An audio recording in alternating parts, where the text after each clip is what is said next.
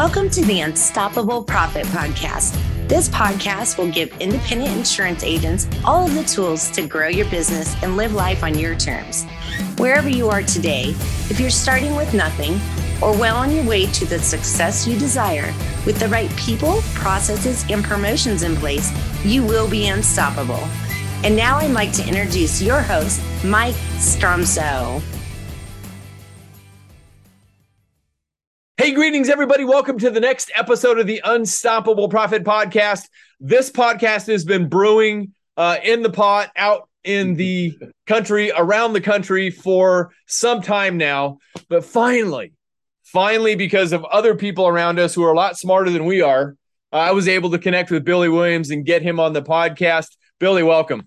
Thank you so much. I'm, I'm honored to be here. Thank you. no, no, me. it's an honor as well. Uh, we've run into each other around the country helping agents, and we've said we need to get this done, et cetera, et cetera. And it, it's happened today. So let's dive in and help some agents. Uh, gotcha. Because I think when our last communication was, can we put a couple of old insurance minds together and share some stuff to help agents? And that's what we are. I mean, exactly. We're a couple of old insurance minds who have a lot to share. And we were talking about this just as we're getting ready to start. All we want is to help you guys grow, to get better, to make it to wherever you want to go. We want so bad to help you, but right? They got to want to help themselves. Yes. What's your suggestion to people who might have that block of helping themselves? First thing you got to do is you got to realize you can't be a jack of all trades. You got to master something. Okay, got to master something. So Mike and I were talking earlier about my golf game. You guys that are listening that know me know I took up golf a couple years ago, and it's now I'm an addict. Right, I'm a golf addict. In fact, I just won DFW Player of the Year for the US Am Tour, so I'm very excited about that. Congratulations, but, by the way. Thank you, thank you, thank you.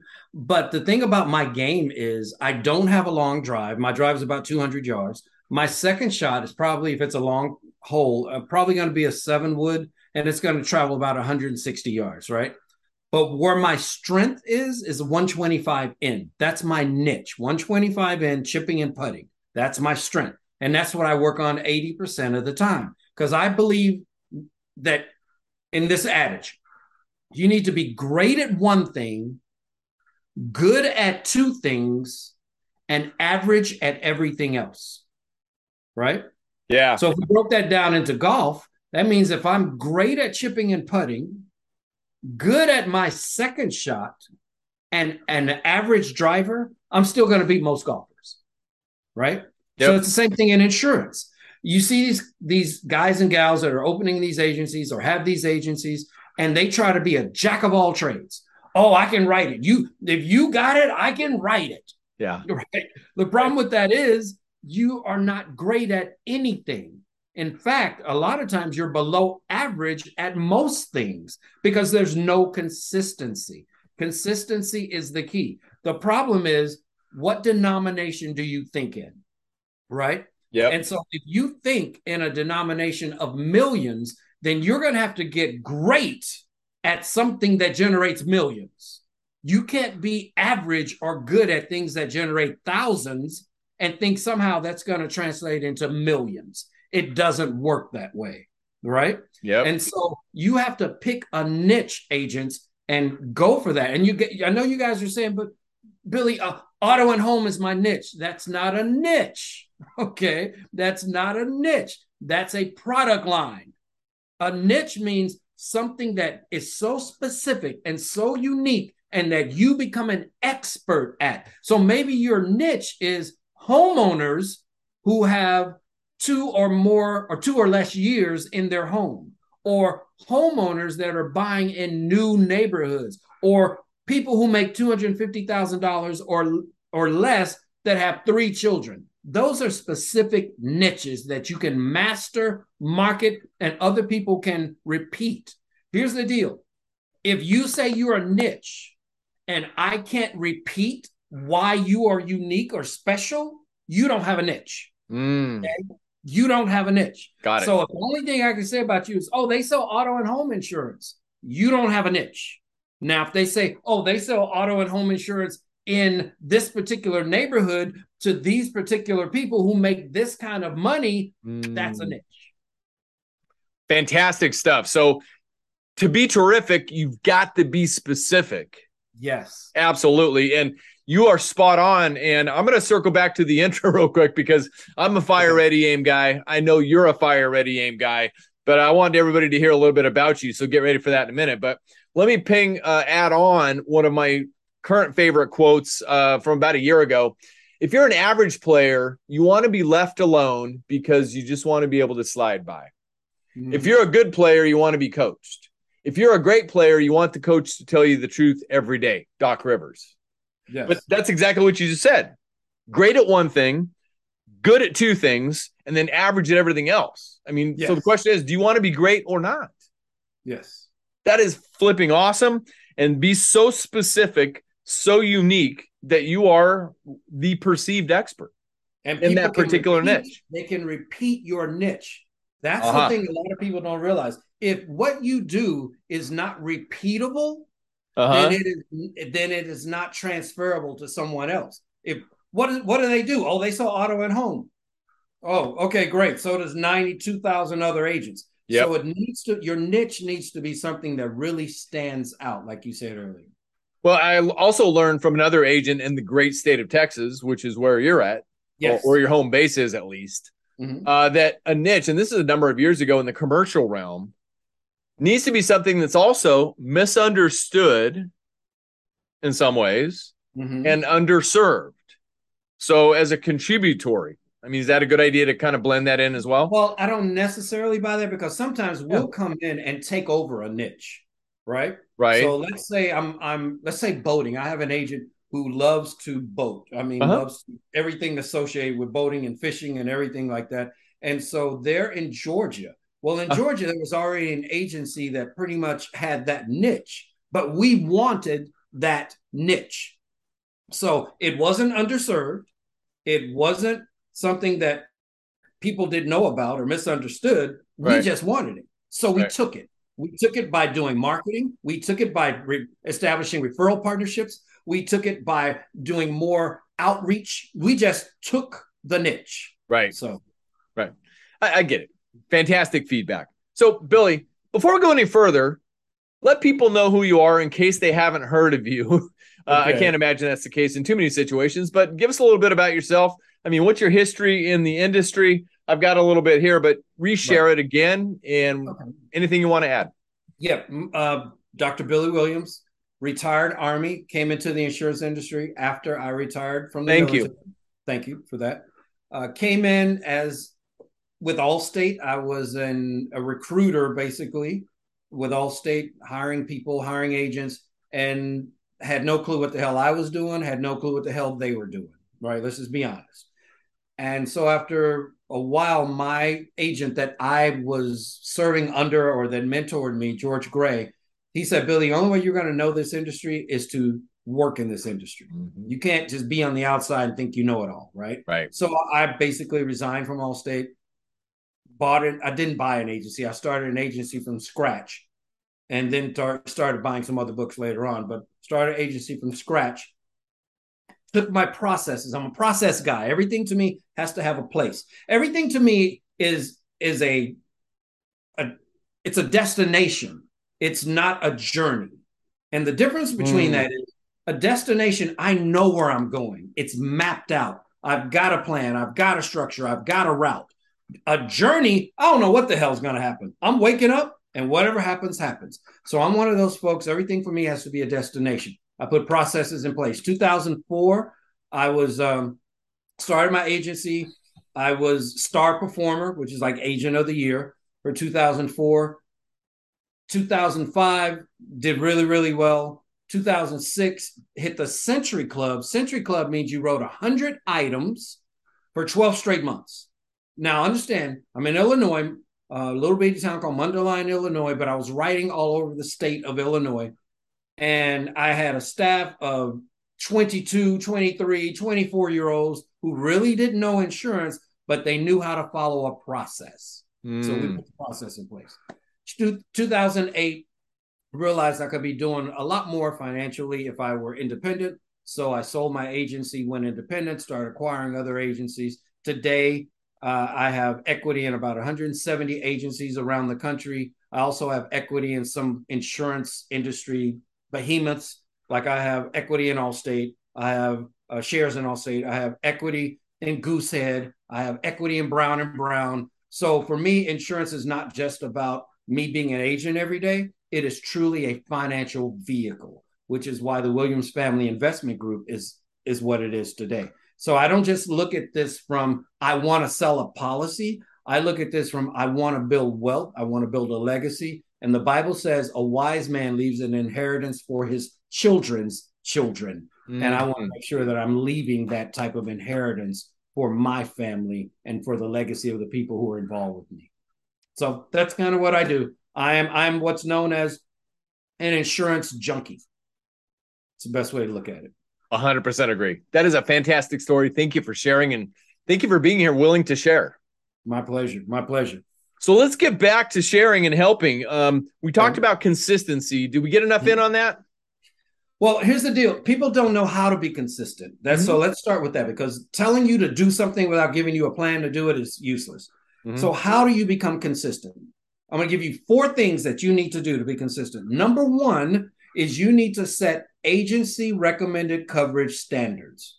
So if, if auto is what you sell, then your standard needs to be 250 500 your uh, that's uninsured and, and bodily injury your uh-huh. rental car needs to be $75 your whatever you set a standard so that everyone in the agency whether you're licensed unlicensed it doesn't matter everyone in the agency operates from that standard so now my licensed people can look and see oh this person has 100 300 but our standard is 250 500 that means they have a weakness compared to what we want so you have to get everyone speaking the same language going back to the bible right man got really arrogant and was going to build a stairway to the heavens and go talk to God, right? Tower of Babel, right? Tower of right. Babel. Right. God didn't rain down fire and brimstone and frogs and death and all that stuff. Only thing God did was make them speak different languages. Once they spoke different languages, the tower stopped. Everything stopped. That's what happens in your agency.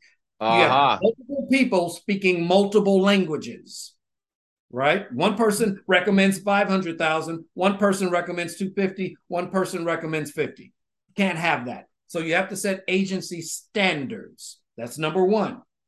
Second thing that you have to do, you have to make sure that everyone can explain the consequence, possible consequence, when a customer does not take your recommendation.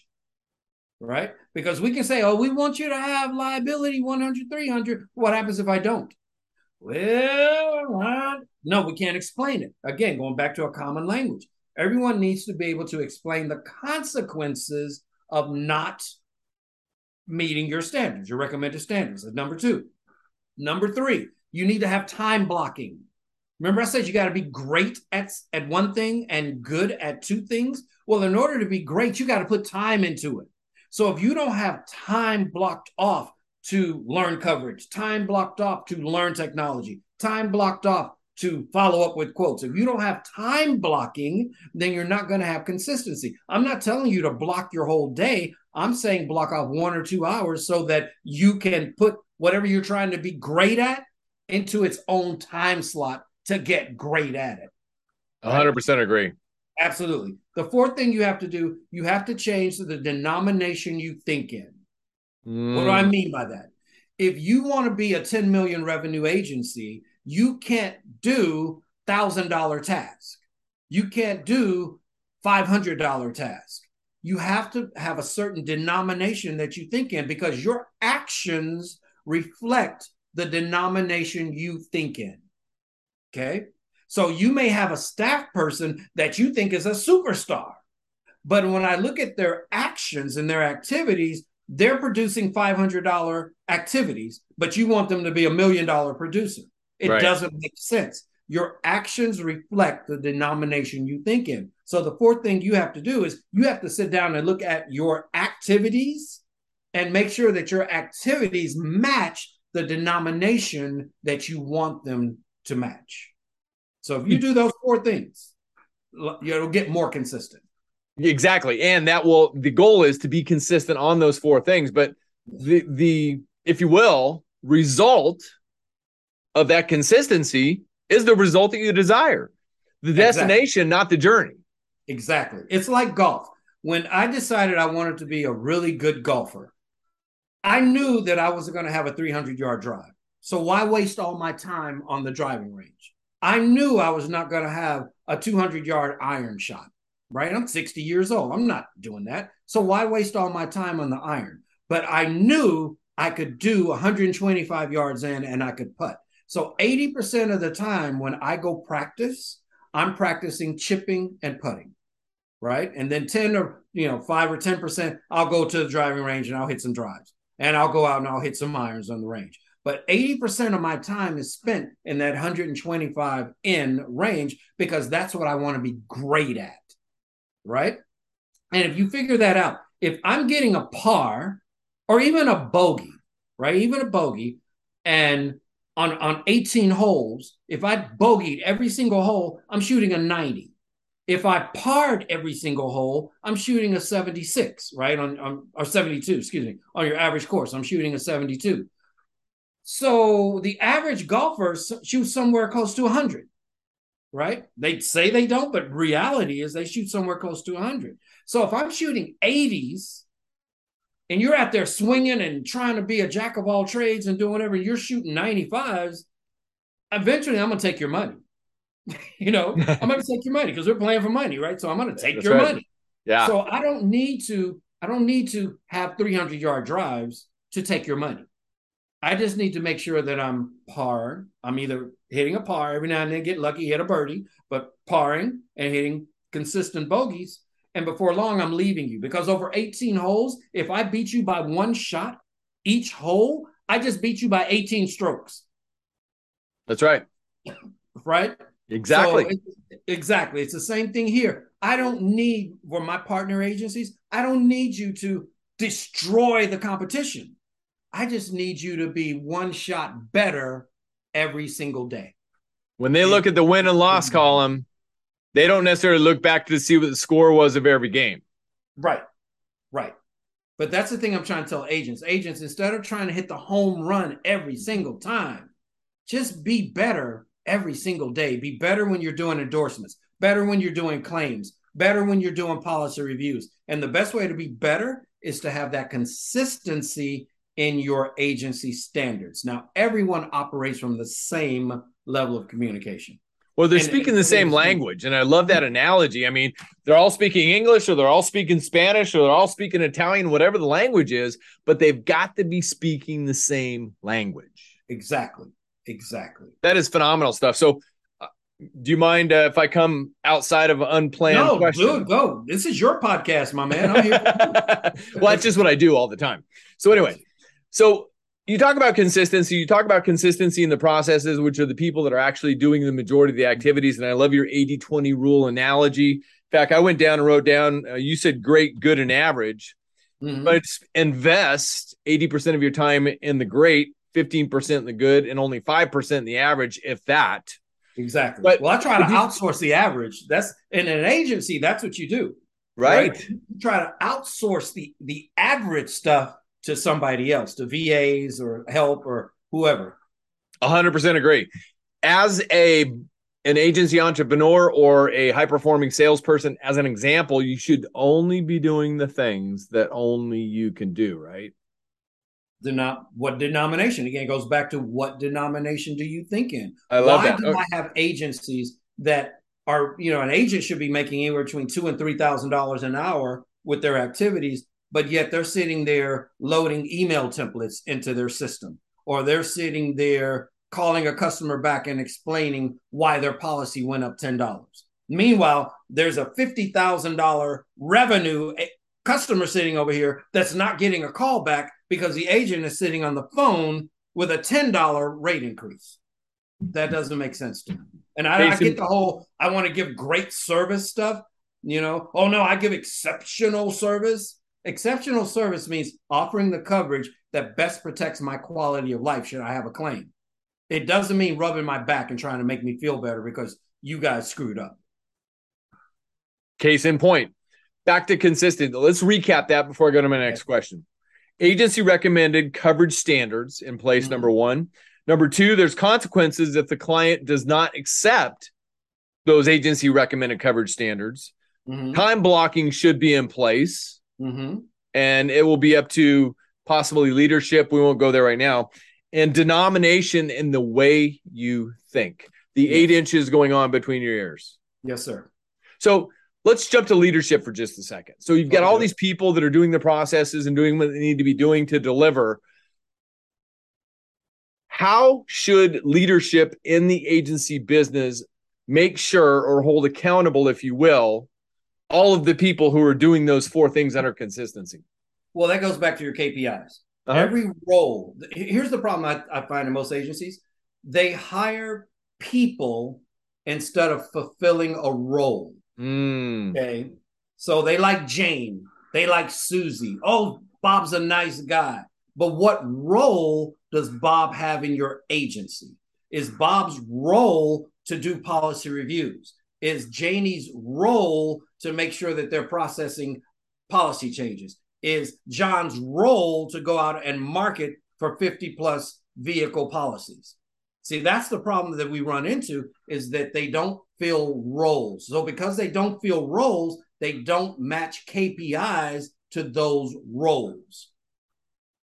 Right? So Got it. leadership, if you're going to sit down and do something, the first thing you need to do is understand the roles in your agency, right? And there are normally eight different areas that you want to fulfill in your agency, starting with marketing, then starting with then going to sales, then going into admin, then going into technology and automation setup and stuff like that. I mean, we go through, we could spend hours on just that piece. But most of the time they don't know a role. And I'll go in an agency and I'll ask someone, hey, what do you do? Oh, I do everything.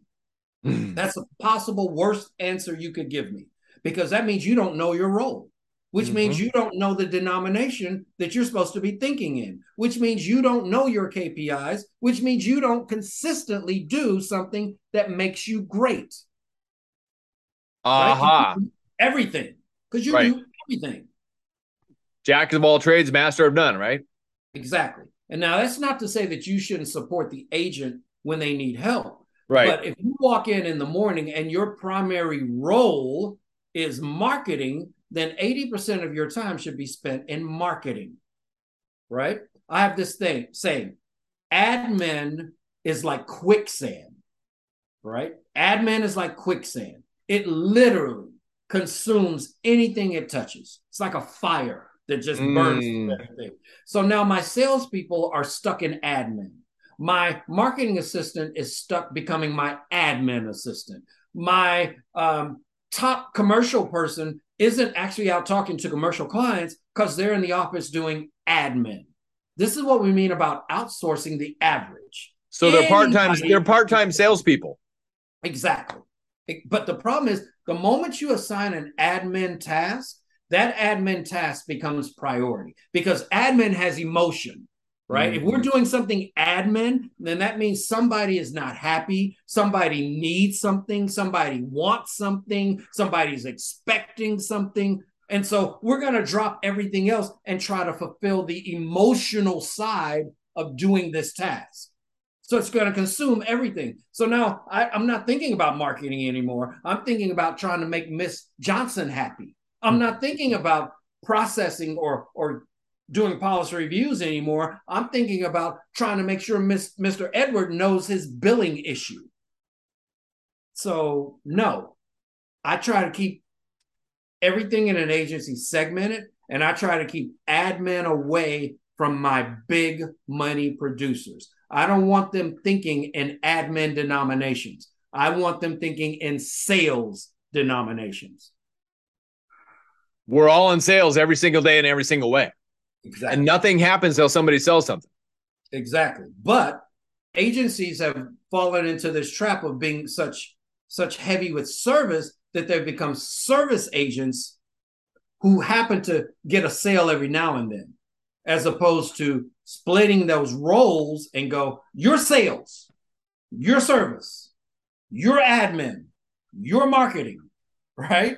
Defined roles. Yep. Exactly. Very defined KPI roles. And when you have your role, you can become great at your role.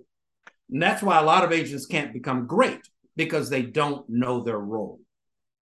So you just brought another thought to my head when you said roles and KPI, the KPIs of the role as an example. So each role has a KPI attached to it. Yes, four or five main. Talk, talk about that a little bit. I mean, so that role is expected to the result, the revenue result of that role is X. Is that what exactly. you mean? So again, it goes right back to what we were saying: be great at one thing, good at two things, and average at everything else. Mm-hmm. So in a role, let's say, let's take a very specific role. Let's mm-hmm. say I'm a commercial producer, mm-hmm. right? Not a commercial account manager, but a commercial producer. Sales and service, yeah. Right. So my number one role is to go and prospect commercial accounts that meet a certain criteria. That's my role. That's what I'm supposed to be great at. That's what 80% of my time is supposed to be spent doing. Now, that might mean going out and researching companies that have 50 vehicles. That may mean setting up appointments with the HR manager or the VP or whoever. But 80% of my time is spent coordinating and getting together something that fulfills that role. Where my account manager who supports me, their job might be to make sure the pre-renewal package is ready, make sure that I've got all of the trailing documents that I need, make sure that I've updated how many drivers you have and all that kind of stuff. And that's their role and their primary KPI. Now, that doesn't mean that in a in an emergency situation, I couldn't update that record. Of course. But that shouldn't be something I do unless it's an emergency situation. I should never step outside of my role unless it's an emergency. It's the same thing with, let's say, football. Mm-hmm. If I'm a quarterback, that doesn't mean I can't run sometimes, but my role is not to be a running back. Okay. That's right. My role is to be a quarterback. Now, if the play breaks down and the ball is in my hands, I got to become a scrambling quarterback. But that is something that's almost an emergency situation right? Or it was a called play. It wasn't something that I think I need to do every single time. So that's where we we have to make sure our roles match what our expectations are for that particular thing. Back to the agency standards. It defines all that. Exactly. Somebody, what's an emergency? Well, look at the agency standards. You have it memorized, don't you? Oh, you don't? Okay, well, we're back into training to make sure you get what you need. Yes because a leader's a leader's job in the insurance industry is very simple. A leader has three jobs. A true insurance leader, right? I'm talking about of an agency. Mm-hmm. Hiring, training, and accountability. That's it. It is not to be the number one salesperson in the mm-hmm. agency. Agree. It is not to be the number one admin person in the agency. Agree. It is not to put out fires every single day. Agree. Your job is hiring the right people, training them to the standards, roles, and KPIs, and then holding them accountable for doing the things that that role is supposed to do. If you spent your time doing that and getting to that point, you're going to grow an organization, not just have a business that you go to every day. Well, you didn't hire a job. Yeah, yeah. And the aforementioned things that you mentioned, putting out fires or handling new sales or whatever, whatever, you're training people to do that. Well, not just that, but hiring, training, and accountability. And accountability, yeah. yeah. Most fires are arson set. Okay, mm-hmm. let's let's be honest. Most fires yeah. in an agency means that somebody screwed up. Yep. Oh my God, we didn't we didn't process their payment, and now their policies in cancel stat- status. Or we didn't get out our renewal notices, and now that customer doesn't know that this was an issue. Or we didn't we didn't do the endorsement right, or the change right, or we didn't update the mortgagee. Or most fires are true arson. They're not real fires. So if we train properly, we can eliminate most of the embers that start the fires. I, I know enough about those three key leadership attributes, and I 100% agree with you. If you're doing those three things right, those things won't be happening. Exactly. You won't have all those fires. Exactly. Won't have all those fires. Yeah, and there'll be no plan. People go, Billy, this all sounds good. Hiring, training, accountability, it all sounds good. But when will I have time? Well, see, this is why you have time blocking. you shouldn't find time. It's almost like saying, uh, I have I have a dog. When will I find time to feed it? you know, I have a child. When will I find time to go get them clothes? I, I have that. My my mom is living with me. When will I find time to make sure that she has her meds? I mean, these are important things that you have to time block those things. So if you're not time blocking to train, if you're not time blocking to spot check and hold people accountable, then no, all you're going to be is that jack of all trades, and you're not going to get where you need to get. Well, I'm probably going to piss some people off and make some people uncomfortable. I'm going to do it anyway. Go ahead, Billy. Sure. I've got that 30 or 60 minute time block to check my social media. I can't give that up. Well, uh, now do you want a response to that? An agreement would be good, or go ahead and give me two cents. Well, well, here's what I tell folks. First and foremost, if it's important, it should be done in the morning. Not that's what I. That's what I was really getting at. I mean, right? You know, it should be done. And like for me, I don't turn on my phone until 10 a.m. I don't turn it on. Right now, after 10, well, let me let me just back up. That's that's not necessarily true. If I think my kids who are in college, because all my kids are in college, if I think for some reason they're going to um, contact me then I'll put my phone on do not disturb. On do not disturb, you can you can identify people that says don't let my phone ring unless it's this person. Right. Don't you know a notice come through unless it's this. So when I say I don't turn it on, on most days, honestly, my phone is off until 10 a.m., even though I'm up at five o'clock.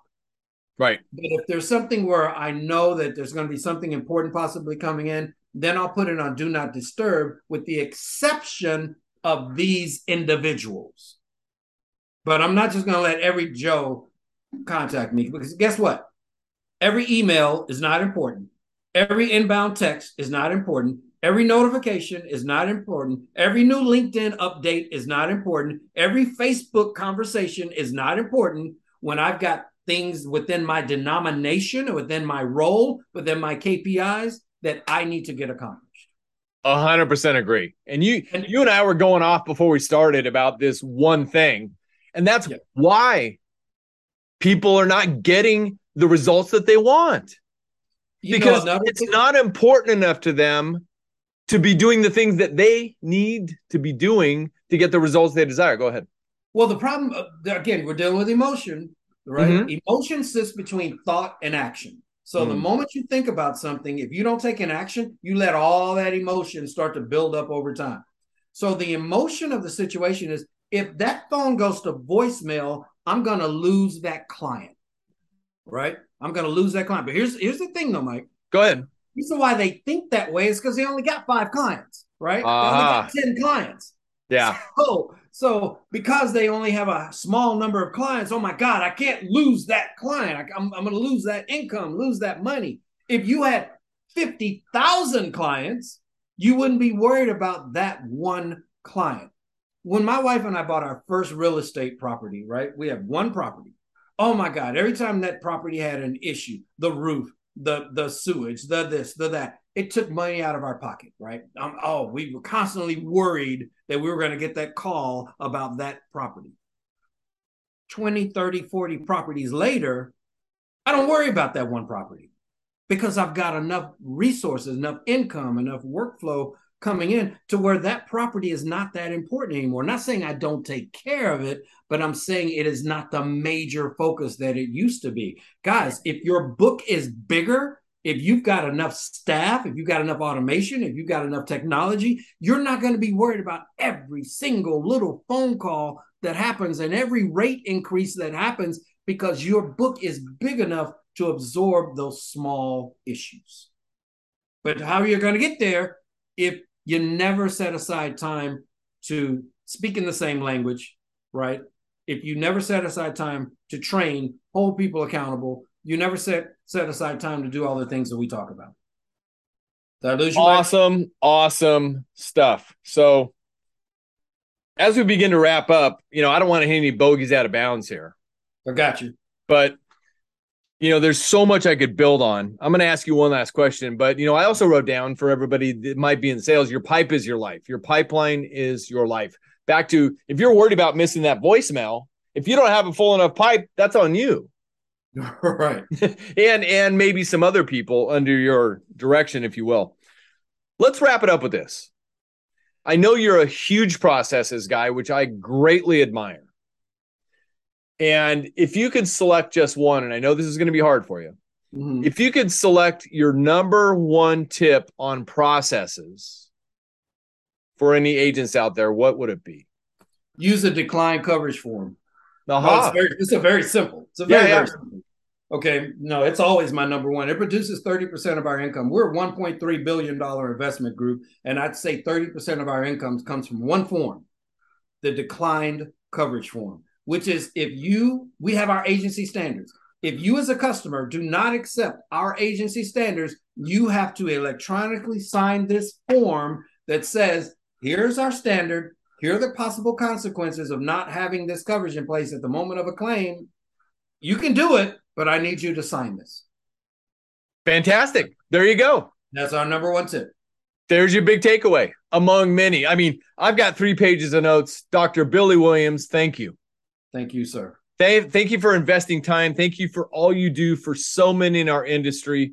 We are grateful for you. And uh, I will suggest, based on the results today, that we'll probably be back in touch soon uh, well, to hoping, continue this conversation to help agents. I'm hoping you, Mike, you do just as I mean, probably a better job at me in a lot of your niches and nuances that you work in. So we're lucky to have you. I think we're lucky to be a part of this industry. There this you go. Right there, right there. Industry. Better, better said. We're both privileged, blessed, and fortunate to be part of this industry. Uh, I know the things it's done for your family, and I could go on and on about the things that it's done for my family generationally. Mm-hmm. And I did hear you say that earlier. By the way, before I forget, uh, I've also developed something in our family because we have 13 grandkids called Cousins Camp that is near and dear to my heart. We'll have to talk about that sometime. Absolutely. Because I want to learn more about the foundation and helping them because that's what I'm after. I'm after the generational stuff. So, good. Anyway, Thank you again. All right, everybody. Hey, if this is your first time on the podcast, welcome. My name is Mike Stromsoe. I'm widely recognized as a leading author, speaker, and coach for the insurance industry. You can find out more at unstoppableprofitproducer.com. And of course, look up Dr. Billy Williams as well. He's got resources out there. Uh, we're out there on all the channels. So please make sure you subscribe to our podcast up at the top at Unstoppable Profit Podcast com so you miss one valuable episode and case in point like all the gold nuggets that billy was dropping on today's podcast you're not going to want to miss one of those nuggets. Make sure you subscribe out there on all the channels as well. We're out there on apple podcast spotify stitcher amazon and of course our youtube channel. Again dr billy williams thank you. Thank you sir. Thank you for giving back and thank you for joining us today. Until next time get out there make a difference be unstoppable, and leave no regrets. And remember this you got this. We believe in you, but the action's on you. We'll see you next time. Can't get enough of the Unstoppable Profit podcast? Come join our next live three day boot camp in warm, beautiful San Diego. Invest in your ticket today at beunstoppablebootcamp.com. That's beunstoppablebootcamp.com.